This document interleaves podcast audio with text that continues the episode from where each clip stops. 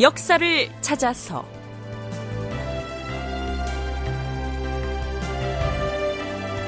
제 531편 집현전을 협파하다. 극본 이상락 연출 김태성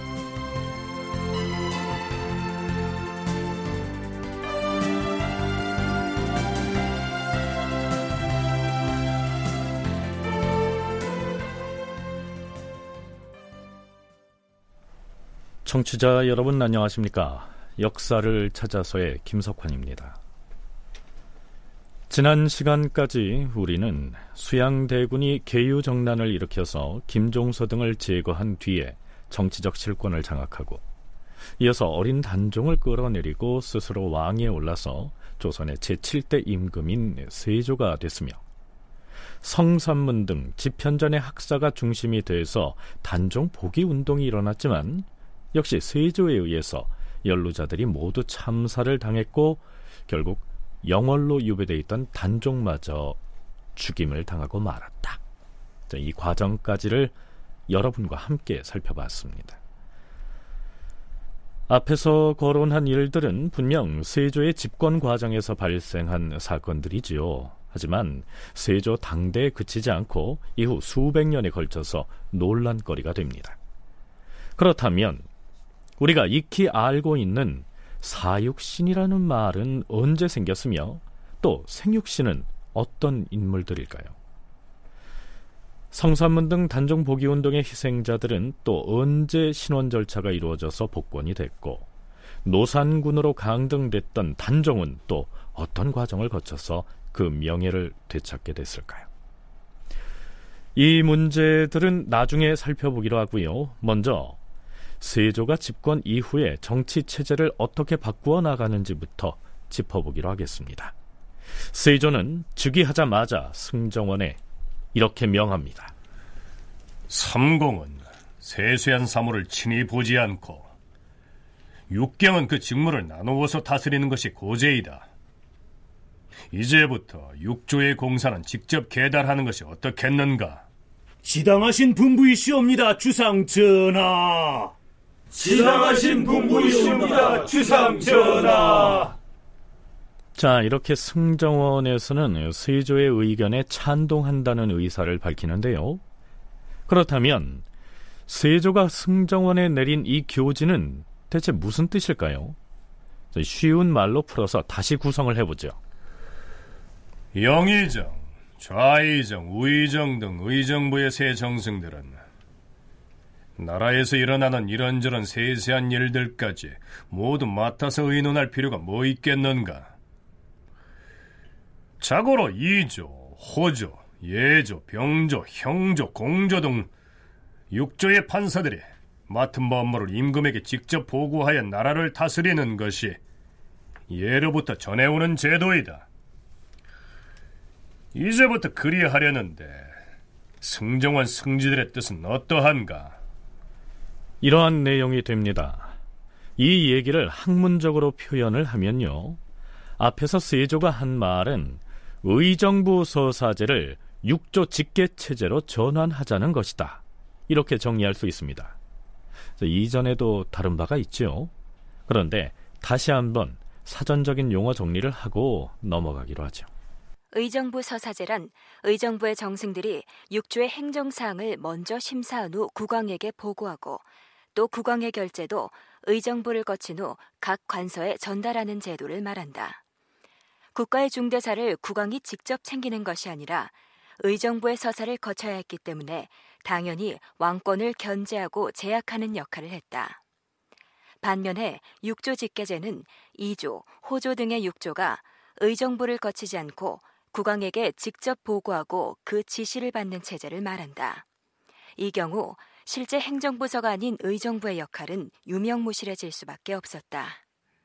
조선의 유교 정치의 가장 이상적인 것은 왕권과 신권의 조화로운 정치일 겁니다. 이거는 뭐 가장 이상적인 정치로 얘기했던 부분이고, 그래서 세종께서는 태종으로부터 이어받은 세종 같은 경우에는 그 왕권과 신권의 조화를 통한 유교 정치를 가장 확심적으로 정착시키려 했던 분이 세종이었고 부왕 태종께서 육조 직계제를 했던 것에 대한 의정부 서사지로 해가지고 권력에 좀 원만한 이게 조화를 이루었던 것인데 문종 단종이야 당연히 이제 그, 그 문종은 부왕 세종의 유업을 이었던 것이고 단종이야 어린 임금이니까 그 정치에 대한 판단이 좀 없었을 수도 있었겠지요. 그러다 보니까 할아버지, 아버지로 이어지는 의정부 서사지를 그대로 있는 것은 맞습니다.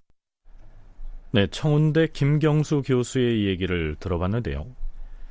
의정부 서사제는 조선을 건국했던 태조가 도입을 했었는데 태종 이방원이 국왕권의 강화를 위해서 육조 직계 체제로 바꿨고 다시 세종이 의정부 서사제로 전환을 해서 문종을 거쳐서 단종 때까지 이르렀던 것이죠. 그렇다면 이 시기에 와서 다시 육조 직계 체제로 전환하겠다는 세조의 결정이 신료들의 눈에는 어떻게 비쳤을까요? 진주교대 윤정 교수의 얘기 들어보시죠. 일반적으로 의정부 서사제는 신권 위주의 국정 운영이고 육조 직계제는 왕권 위주의 국정 운영 체계다라는 것이 제도사적인 차원에서 기본적인 연구의 성과입니다. 그런 의미에서 보면 본인이 영의정으로 국정을 총괄하고 그다음에 이조 판서로 문신의 인사권을 독점하고 거기에다가 병조 판서로 무신의 인사권까지 전부 독단하전 체제에서 국왕이 되니까 육조를 짓게 하라 라는 것은 명분에 맞지 않는 혹은 논리적으로 이상한 것으로 보일 수도 있습니다. 자, 그렇다면 국정 운영 체제를 육조 직계 체제로 바꾸겠다는 세조와 의정부 서사제를 유지해야 한다는 신료들 사이에 어떤 논란이 벌어지는지 살펴보기로 하죠.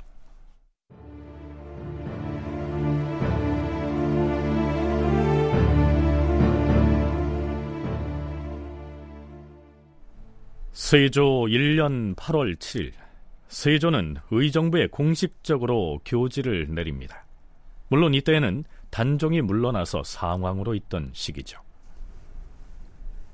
상왕께서 임금 자리에 있을 때 나이가 너무 어려서 모든 조치를 대신에게 위임하였기 때문에 의정부 대신들이 의논을 해서 나란 일을 결정하였던 것이다. 그런데 이제 과인이 명을 받아 왕위에 올랐으니 군국의 모든 서무를 모두 육조로부터 친히 보고받고 결단하기 위하여 조정의 옛 제도를 회복하였다. 이제부터는 형조에서 사형수를 처리하는 문제를 제외하고는 모든 서무를 육조에서 직무에 따라 과인에게 직접 계달하라. 이 단종이 제위할 때에는 임금이 나이가 어려서 국사를 결정할 능력이 안 됐기 때문에 할 수 없이 의정부 대신들에게 그 임무를 위임했던 것이라고 했는데요. 실제로 단종은 왕위에 오르자마자 발표한 즉위 교서에서 이렇게 언급을 합니다. 과인은 나이가 어리고 시위에 어두우니 모든 조치는 의정부, 육조와 의논을 하여 행할 것입니다. 이전에는 육조에서 직접 임금에게 아뢰던 공사의 사안들을 지금부터는 모두 의정부에 보고하여 계문을 한 다음에 시행할 것입니다. 자, 여기에서 단종이 의정부 대신들과 논의해서 정사를 처리하겠다고 했는데요. 이때 의정부는 좌의정 김종서와 영의정 황보인이 권력을 쥐고 있었습니다. 마땅히 어린 단종을 대신해서 의정부 대신들이 대부분의 사안을 의논해서 처리했으니까 김종서 등 의정부 대신들에게 권력이 집중돼 있었다고 해도 틀린 말이 아니었겠죠. 김종서 같은 분은 고명 대신이고 세종의 누구보다 총애를 받았던 신하 중에 한 분이고 세종의 그 문화 정치에서 그 지편전 학사들이 문화 정치를 읽었다고 한다면 세종의 그 국방 이 부분을 거의 그 해냈던 사람은 김종서라고 보여지는 거지요. 당연히 그분은 세종의 총애를 받았던 뿐만 아니고 본인도 자기가 공부한 바가 유교였고 유교가 가르쳤던 바가 충과 효였었고 그런 자신이 배웠던 바를 그대로 현실 정치에 반영했던 분 입장에서는 세종이 원하셨던 문종에서 단종으로 이어지는 왕통을 정상으로 봤던 분이 김종서고 김종서라고 하는 분 그 부분을 그대로 이제 유지를 하려고 했던 거지요. 당연히 영의정 황보인의 좌회정 김종서라고 하는 분들의 역량이 내지는 권력 집중은 자연스러운 현상으로 나타났다고 당연히 보여지는 거지요. 단종이 어린 나이에 왕이 됐고 또한 세종 때 시행하던 의정부 서사제를 문종 때를 거쳐서 그대로 이어받았으니까 김종서 등에게 권력이 집중된 것은 자연스러운 일이었다. 김경수 교수의 견해가 이러합니다. 하지만 세조는 수양대군 시절에 김종서 등이 안평대군과 더불어서 반역을 모의했다면서 반란 진압을 명분으로 내세워서 군사를 일으키면서 이렇게 외칩니다. 간신 김종서 등은 권세를 희롱하고 정사를 독단하여 백성을 돌보지 않을 탓으로 원망이 이미 하늘에 닿은 지경이다. 그들은 임금을 무시하고 간사함이 날로 커지더니 비밀리 안평대군에게 붙어서 장차 불귀한 짓을 도모하려고 하네. 이때야말로 충신 열사들은 대의를 분발하여 죽기를 다하여 싸워야 할 것이다. 내가 이자들을 베어 없애서 종사를 편안히 하고자 하니 제군들은 나를 따르라!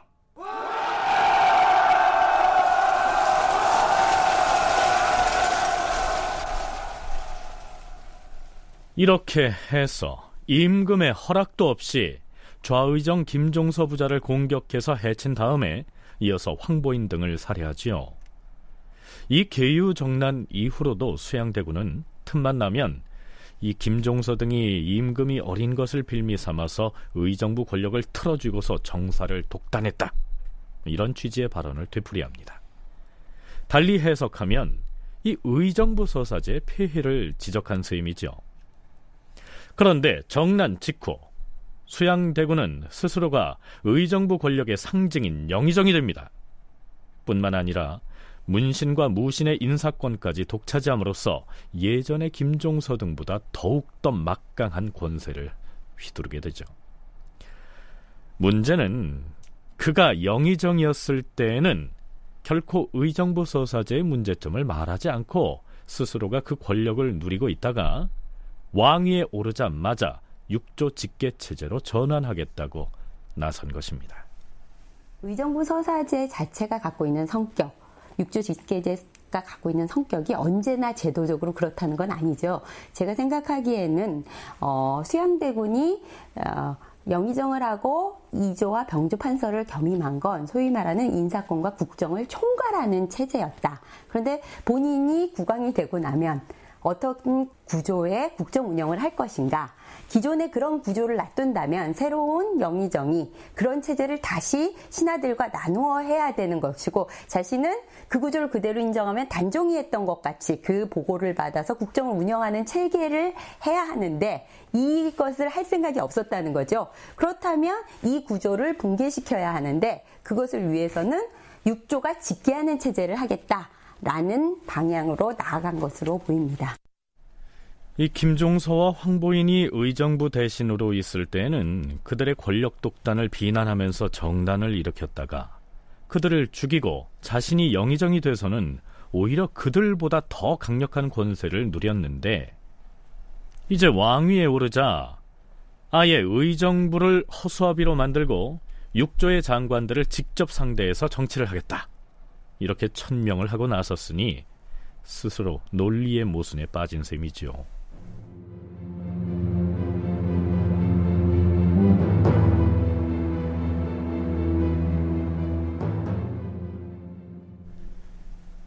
세조 1년 8월 9일 국왕이 평시에 거처하면서 정사를 보던 편전인 사정전으로 육조의 판서와 참판 등이 속속 모여듭니다. 요즘식으로 얘기하면 각 부의 장차관에 해당하겠죠.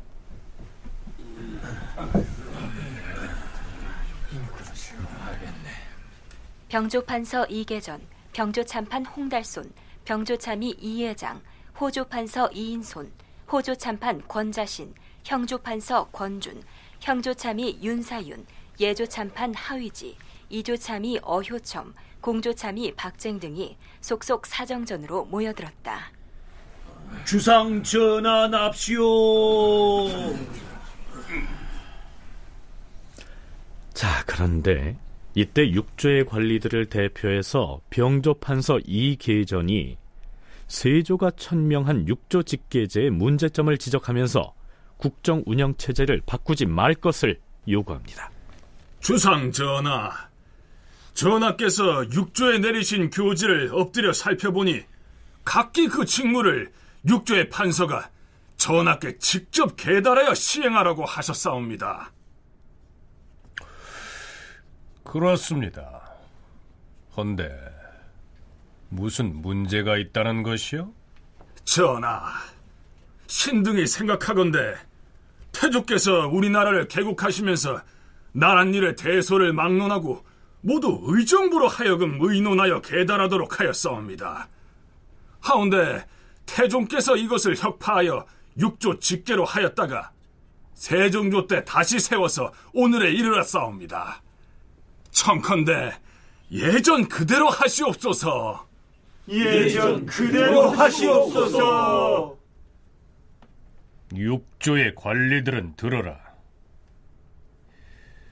옛날에 영의정, 좌의정, 우의정 등 삼공은 나라를 다스리는 이치를 강론하여 경륜하는 임무를 맡았고 육조의 판사들은 각기 그 직임이 나뉘어져 있었으리 내가 이 제도를 취하려고 하는 것이다. 그런데도 과인의 뜻에 찬동하지 않는다는 말인가? 세종께서 세우신 대로 국가의 대소사를 의정부로 하여금 논의하여 계달하게 하시옵소서. 육조 직계의 어명을 거두어 주시옵소서. 거두어 주시옵소서. 그 거두라는 소리 거두지 못하겠는가? 경도의 말이야. 육조의 직임을 감당하지 못하겠거든 당장 사퇴하는 것이 옳을 것이다. 모두 육조의 직임을 그만두고 물러나겠는가?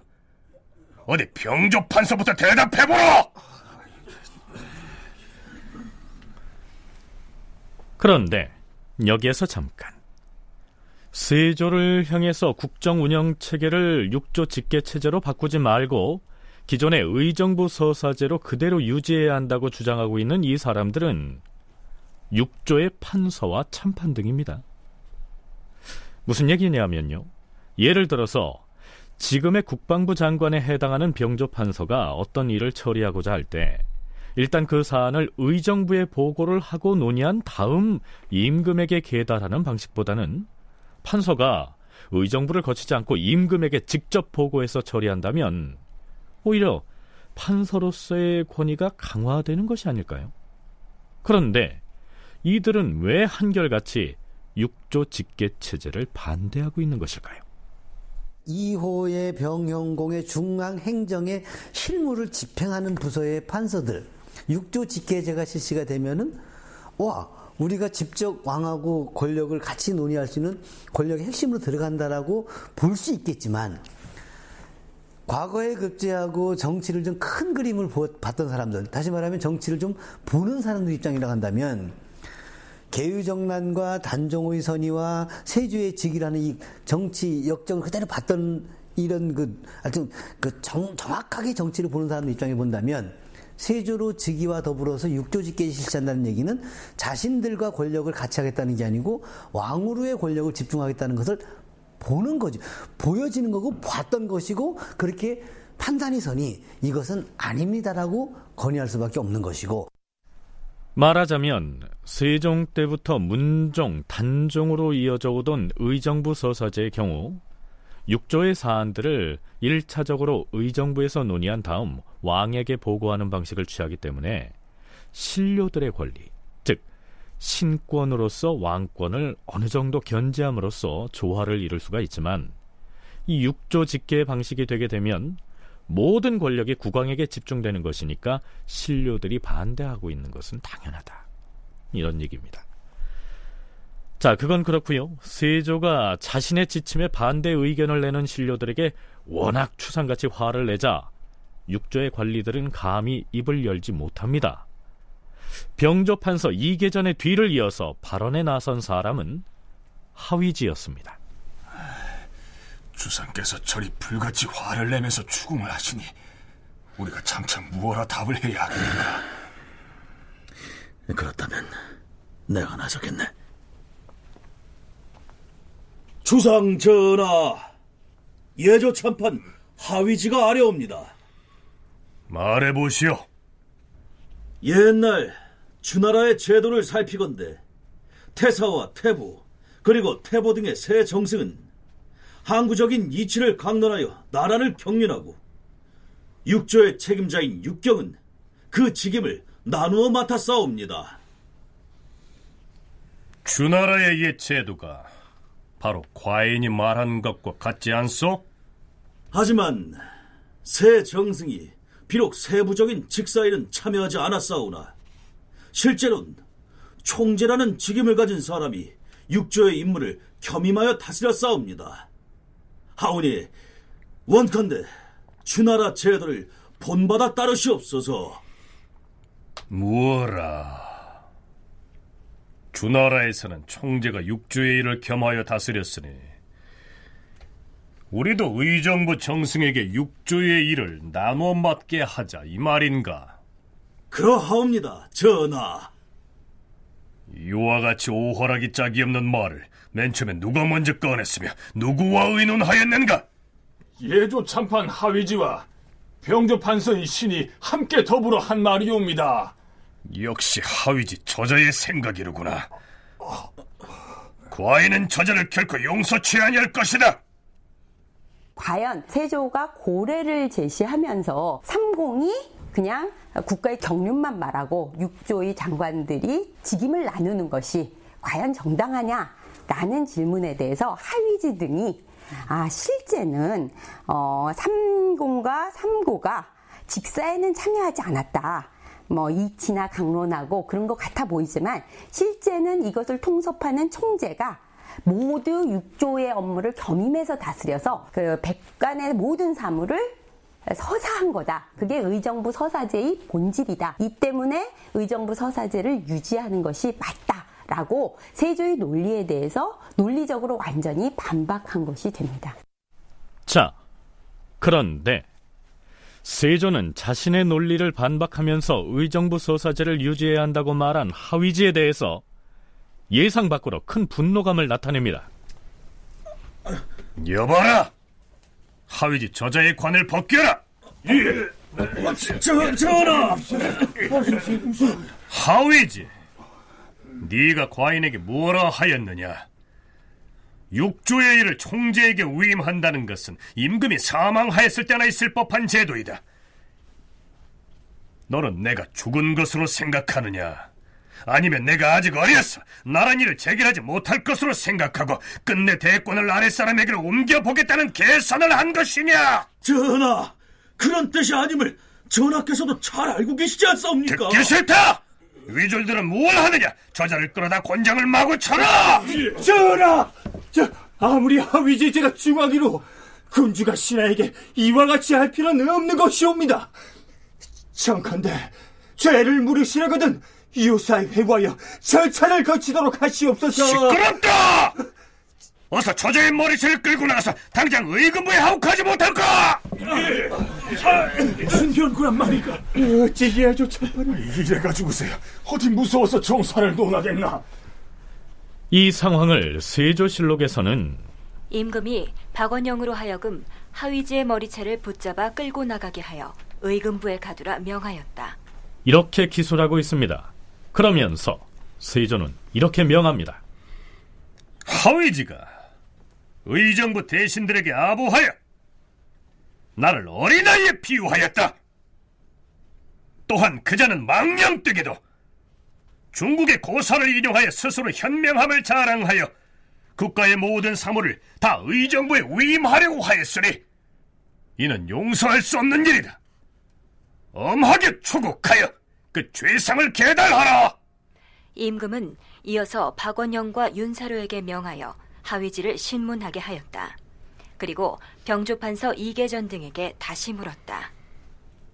경등은 하위지를 매우 현량하다고들 말하는데 저렇게 제 생각에만 얽매여 있는 자를 어찌 현량하다 할 수 있겠는가?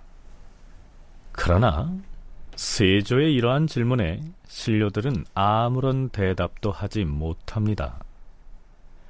세조는 이번에는 의정부 대신들을 비롯한 당상관들에게 교지를 내려서 이렇게 다독이기도 하죠.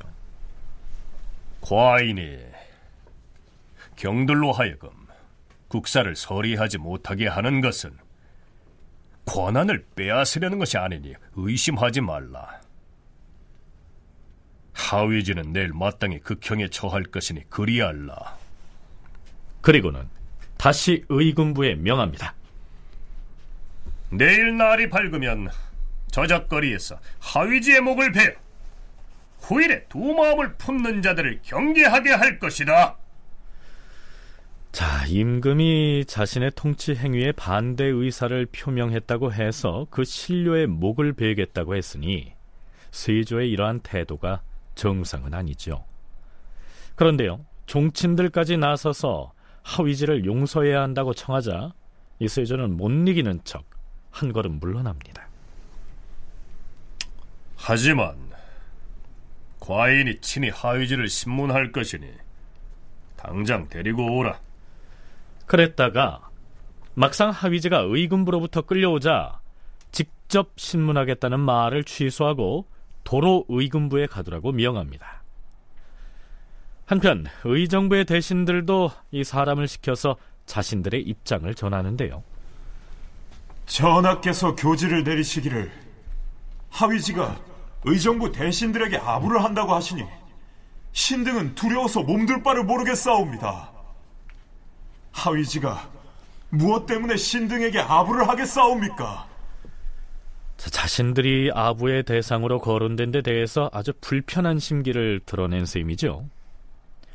애당초 다음 날에 하위지의 목을 베겠노라고 선포했던 세조는 그 전날 밤에 갈피를 못 잡고 아주 칼팡질팡하는 모습을 보입니다.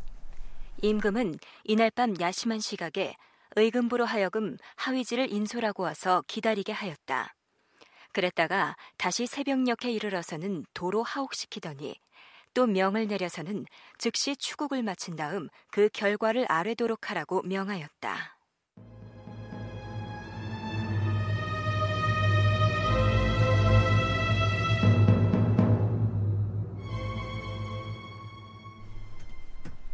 자, 그런데요. 사실 세조가 정사를 육조 직계 방식으로 처결하겠다고 했을 때 가장 먼저 반대 발언을 한 사람은 병조판서 이계전이었습니다.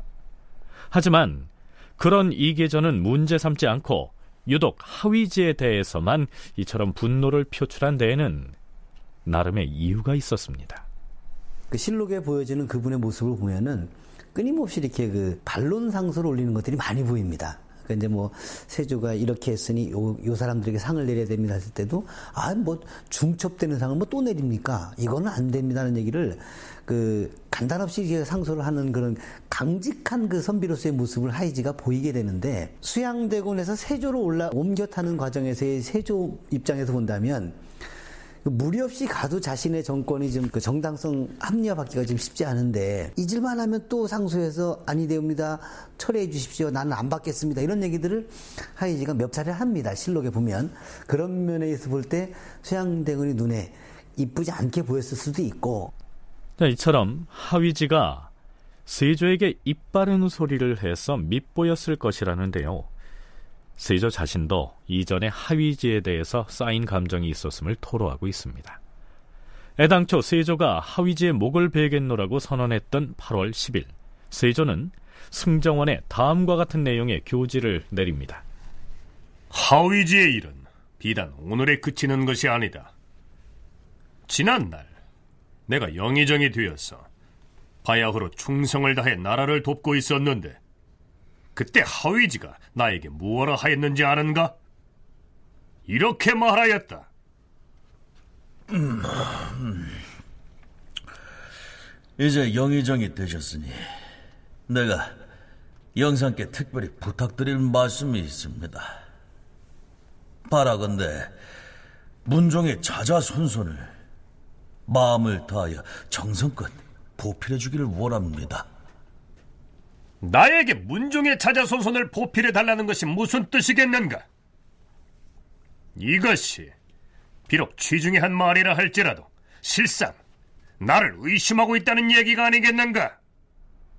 자, 이 말은 한번 곱씹어 볼 필요가 있습니다. 수양대군이 개유정난을 일으켜서 김종서 등을 죽이고 영의정이 됐을 때 하위지가 그에게 제발 문종의 자자손손을 잘 보필해달라 이렇게 말했는데 이 말이 자신을 의심하는 것 같아서 거슬렸다는 것입니다. 아닌 게 아니라 수양대군은 문종의 아들인 어린 단종을 보필하기는커녕 왕좌에서 몰아내고 스스로 왕위를 찬탈했으니까요. 결국 하위지는 그러한 상황을 경계해서 취중에 충고를 했던 셈이죠. 그뿐인가? 문종 때 내가 하위지 등과 더불어 병서 편찬하는 일을 맡았는데 편찬 사업이 끝나고 내가 임금에게 청하기를 함께 일한 사람들이 노고가 많았으니 벼슬을 승진시켜서 품계를 올려줄 것을 개청하였는데 유독 하위지만이 이를 사양하였으니 이것도 또한 그의 잘못이 아닌가? 거기 더하여 이번에 또 용서치 못할 죄를 지었다. 그러나 사람들이 입을 모아 하위지가 본래 정직하다고 말하고 있으니 나는 앞으로도 나의 과실을 듣고자 하기 때문에 그를 너그럽게 용서할 것이다. 그리고 나서 세조는 특별히 하위지에게도 교지를 내립니다. 그 내용은 이렇습니다. 오늘의 일이 있었다고 해서 그대가 장차 나의 과오를 말하지 않아서는 아니 될 것이다. 허나 이번과 같은 일은 다시는 말하지 말라. 그대가 알고 있는 학술은 바르지 못한 것 같으니 마땅히 이를 고쳐야 할 것이다. 그러면서 하위지의 직책을 돌려줍니다. 단종이 어리고 그러면 이 서사를 하는 김종서, 황보인, 정분등 삼상이 괜찮은 사람도 아니고 그래서 잘못된 재상에게 의정을 맡겨서 본인이 개유정난으로 뒤집었기 때문에 이런 구조를 운영할 수밖에 없었는데 자기한테 그 전통을 유지하라는 건 단종과 같은 내가 어린 국왕으로 보느냐라고 본 거죠. 그래서 이것은 하위제가 이런 논리를 하는 것 자체가 신료의 국왕에 대한 월권이다. 그러므로 굉장히 강력하게 처벌받는 것이 맞다. 라고 생각한 것으로 보입니다. 그래서 제가 보기에는 이 제도가 제도 자체의 문제라기보다는 당시에 어, 영의정으로서 있던 세조가 국왕에 올랐을 때 신하들이 어디까지 말할 수 있느냐 라는 것까지 내포된 문제, 제도적 차원의 문제가 아니라 그런 내용이 내포된 것이 아닌가 합니다. 조선 전기 정치사 연구의 저자 최승희는 자신의 저서에서 이렇게 기술하고 있습니다. 하위지 등의 육조직계 반대를 둘러싼 일진광풍은 그렇게 지나갔고 하위지를 참하겠다고 한 세조의 단호한 태도도 하루 만에 바뀌어서 하위지의 복직을 명하였다. 세조로서는 왕권을 강화하기 위하여 육조직계를 강행하는 데에 반대하는 세력을 잠재우는 것으로 그의 목적은 달성한 셈이다. 이 사건이 있은 이후 누구도 감히 육조직계 체제를 반대하지 못했다. 하지만 세조의 정치 윤리적 한계는 황보인과 김종서 등의 전권을 의정부 서사제의 폐단으로 전가하면서도 자신이 영의정으로 있을 때는 의정부 서사제의 폐단을 언급하지 않다가 그가 즉위한 이후에야 의정부 서사제의 폐단을 들어 육조 직계를 강행하는 데서 드러난다. 이후로 하위지가 어떻게 됐는지는 우리가 이미 살펴본 바가 있습니다. 성산문 등과 단종 보기 모의를 했다가 탄로나는 바람에 세조에 의해서 사지가 찢기는 거열형을 당하고 말았죠.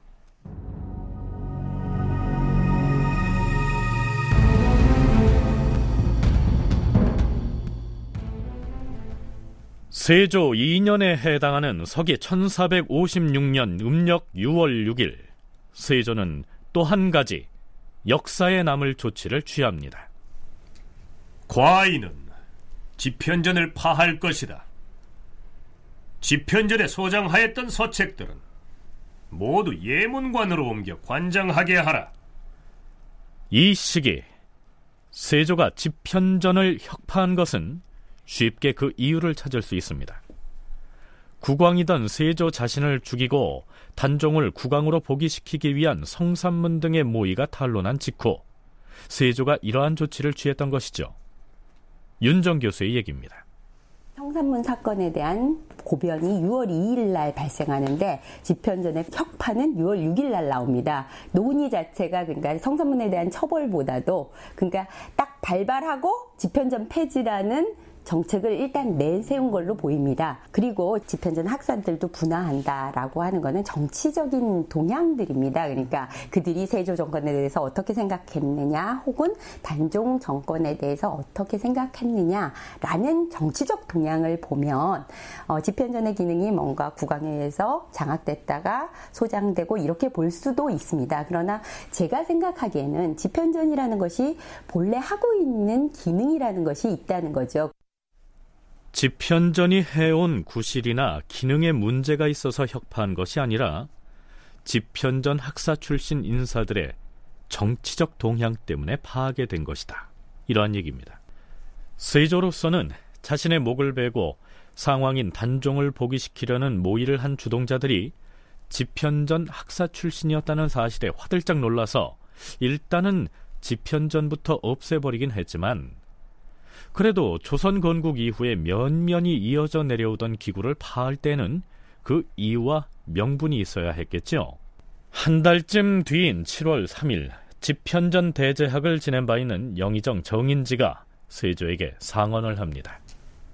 주상 전하께서 이번에 내리신 교지를 보고 감히 얕은 소견을 올리고자 하옵니다.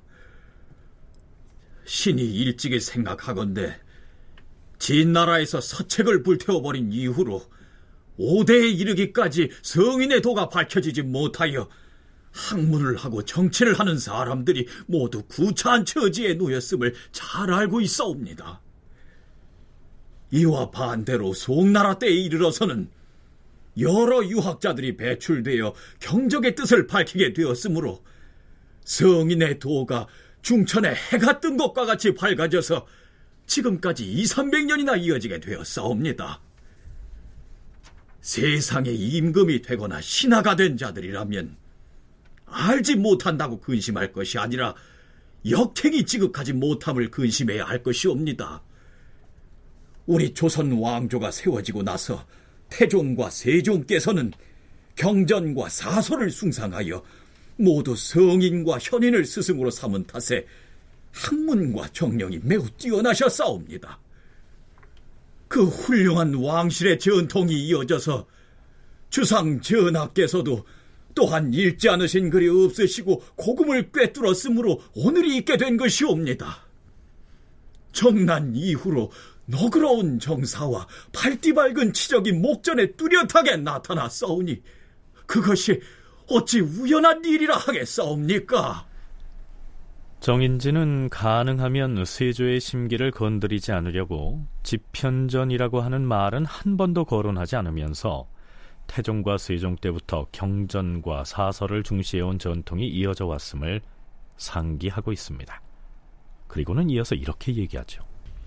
원컨대 전하께서는 날마다 경서와 사설을 열람하시옵고 신료들을 호령하시거나 명령을 실시하실 때에도 반드시 그것을 경서와 사서에 근거하여 생각해 보시고 독실하게 행하시옵소서.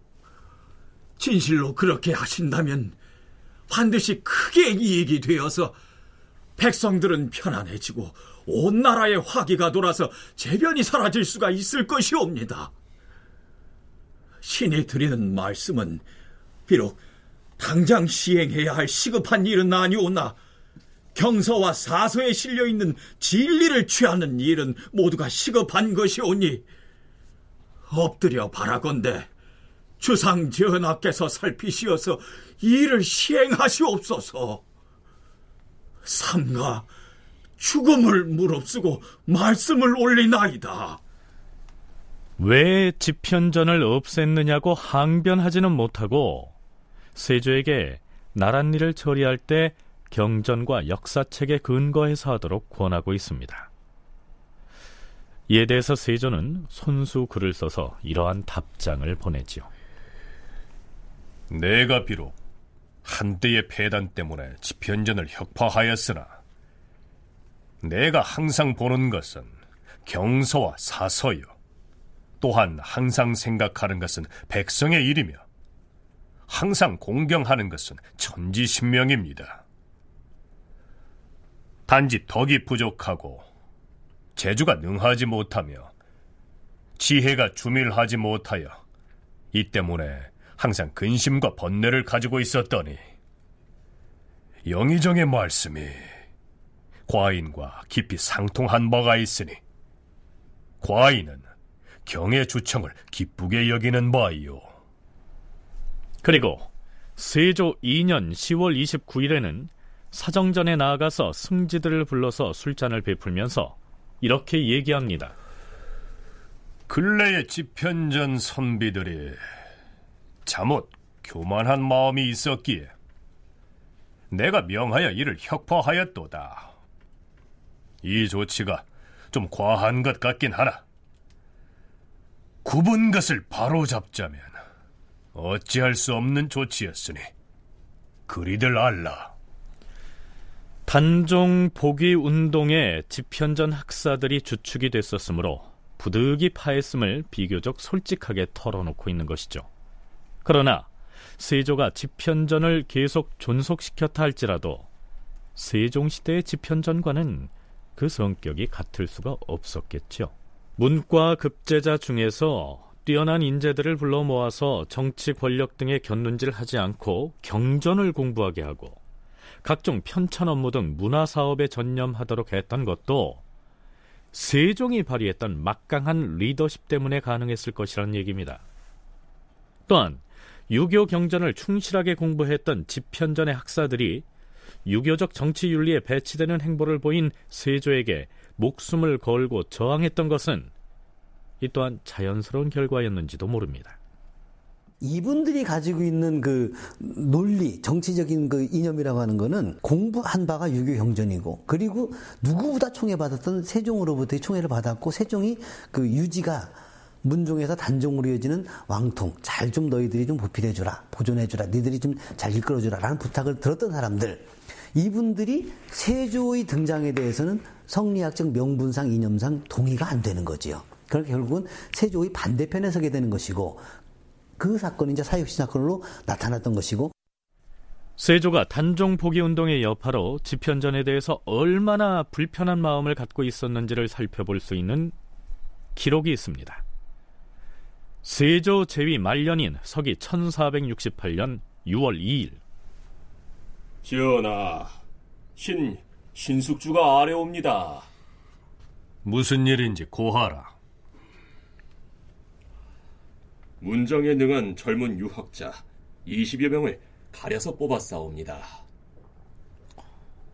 문장에 능한 자 20여 명을 어디 쓰려고 뽑았는가? 국가의 재수를 담당할 인재들이 긴히 필요하옵니다. 이들로 하여금 경서를 연구하고 서책을 편찬하는 일을 맡아 할 수 있도록 윤호하시옵소서. 문장을 잘하는 자들을 따로 뽑을 필요가 어디 있는가? 기존의 예문관과 홍문관의 관원들 중에서도 문학에 뛰어난 자들이 있거늘 그들을 시키면 되지 않겠는가? 만약에 다시 별도로 사람을 뽑는다면 예전의 집현전과 다를 바가 무엇인가?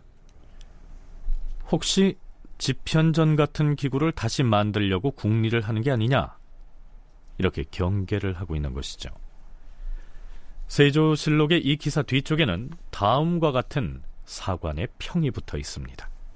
병자년에 성삼문과 박팽년 등 단중의 보기를 꾀하여 의논을 부르짖은 자들이 모두 집현전에서 나온 까닭으로 임금이 이들을 미워하였으므로 이렇게 말한 것이다.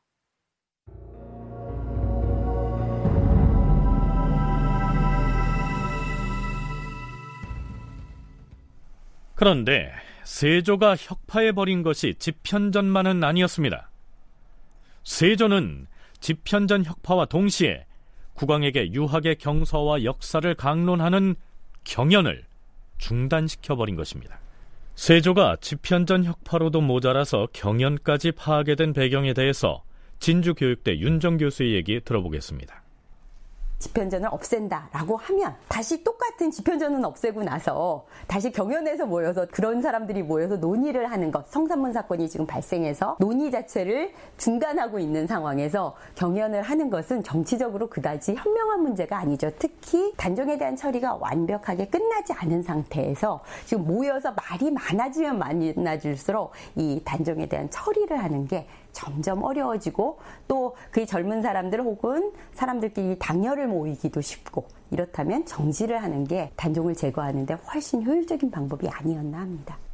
임금으로서 경연을 하지 않겠다는 얘기는 조선 건국 이후 전대 임금들로부터는 결코 들어볼 수 없었던 매우 파격적인 조치였습니다. 판서운 관사 양성지를 비롯한 신료들이 경연 정지의 부당함을 주장하고 나섭니다. 전하, 신이 듣건데 고금의 제왕들은 비록 총명이 세상의 으뜸과는 자질이 있더라도 반드시 경연에 나아가서 서사를 강론함으로써 견문을 두터이 하여 싸웁니다.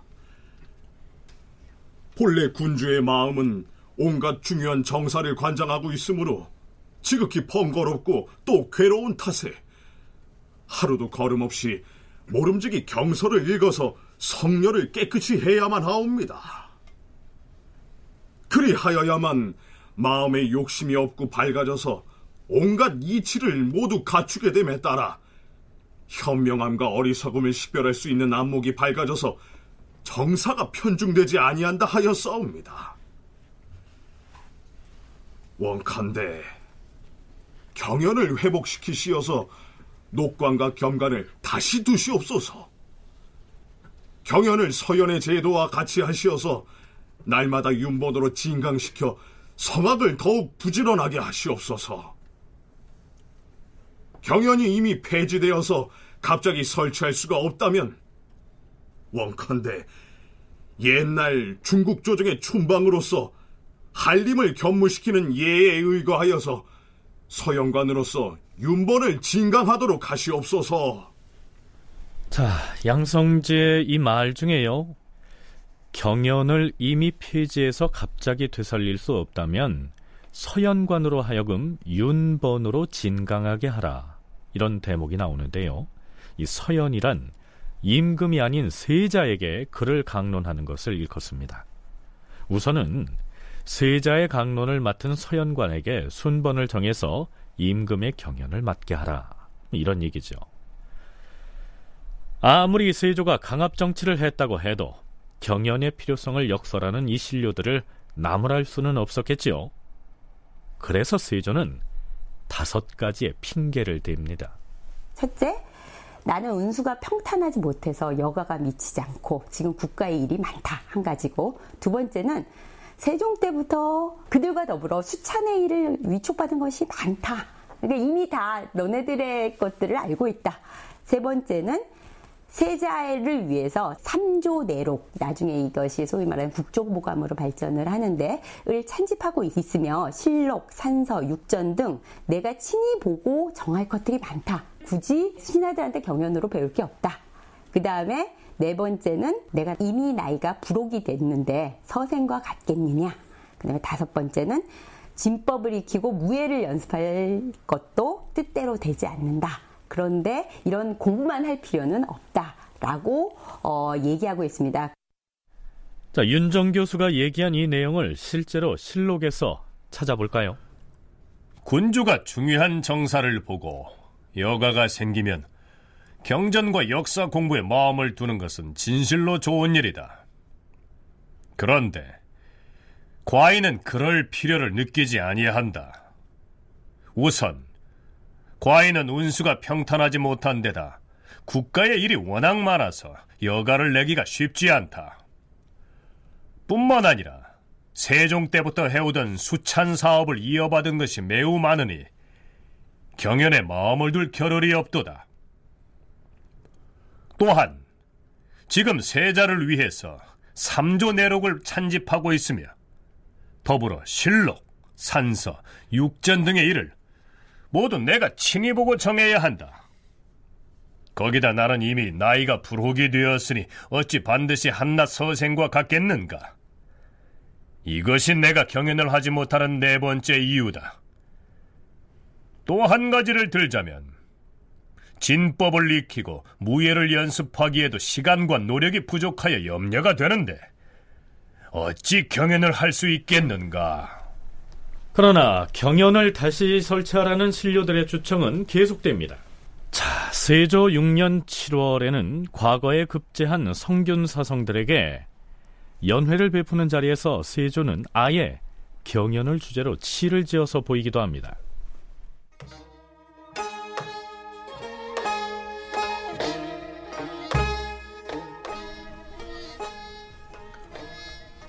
어, 과인이 시를 한 수 지었도다. 을풀터이니 들어보라. 세상을 구제함에 경륜과 도량이 많아 무예를 갖추기에도 마땅히 급급하지만 과인의 본업은 경전과 사기에 있으니 어찌 때때로 익히지 않으리요. 경연을 패하였다고는 이르지 말라. 다만 경연에 의탁할 만한 것이 없을 뿐이라네. 자, 과인이 실을 벗으니 이제 경들이 화답을 할 차례가 아닌가. 오, 장원 급제자의 화답하는 시를 듣고 싶구나. 이맹현은 어디 화답을 해보라. 예, 전하. 신이 졸시를 읊어 올리겠나이다. 마음을 바로하여 정심을 갖추려면 본래 경정과 사기뿐이니 때때로 익히지 아니할 수 없다네. 천번 생각하면 반드시 한 가지는 얻으리니 경연에 어찌 의탁할 만한 것이 없으리요. 과인이 경연에 의탁할 만한 것이 없다고 한 대목을 통절하게 반박을 하다니 과연 장원 급제다의 시답구나. 어찌 주머니 속에 송곳이라 하지 않겠는가? 경연에 의탁할 만한 것이 없다고 버티던 세조가 결국 주역 강론에 참여함으로써 중지했던 경연을 회복하게 됩니다. 자, 이때쯤 되면 단종 복위 운동이 일어난 지도 이미 10여 년이 지난 데다가 집현전마저 혁파된 뒤이기 때문에 세조로서도 경연을 두려워할 이유가 없었겠죠. 다큐멘터리 역사를 찾아서 다음 주 이 시간에 계속하겠습니다.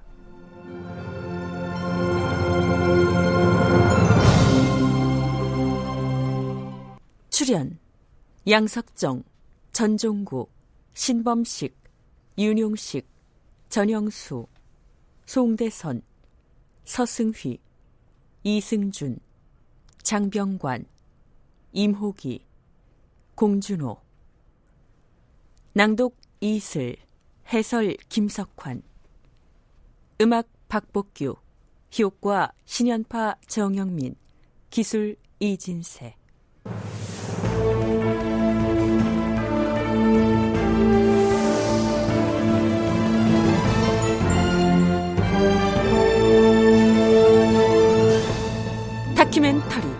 역사를 찾아서 제 531편 집현전을 혁파하다 이상락 극본 김태성 연출로 보내드렸습니다.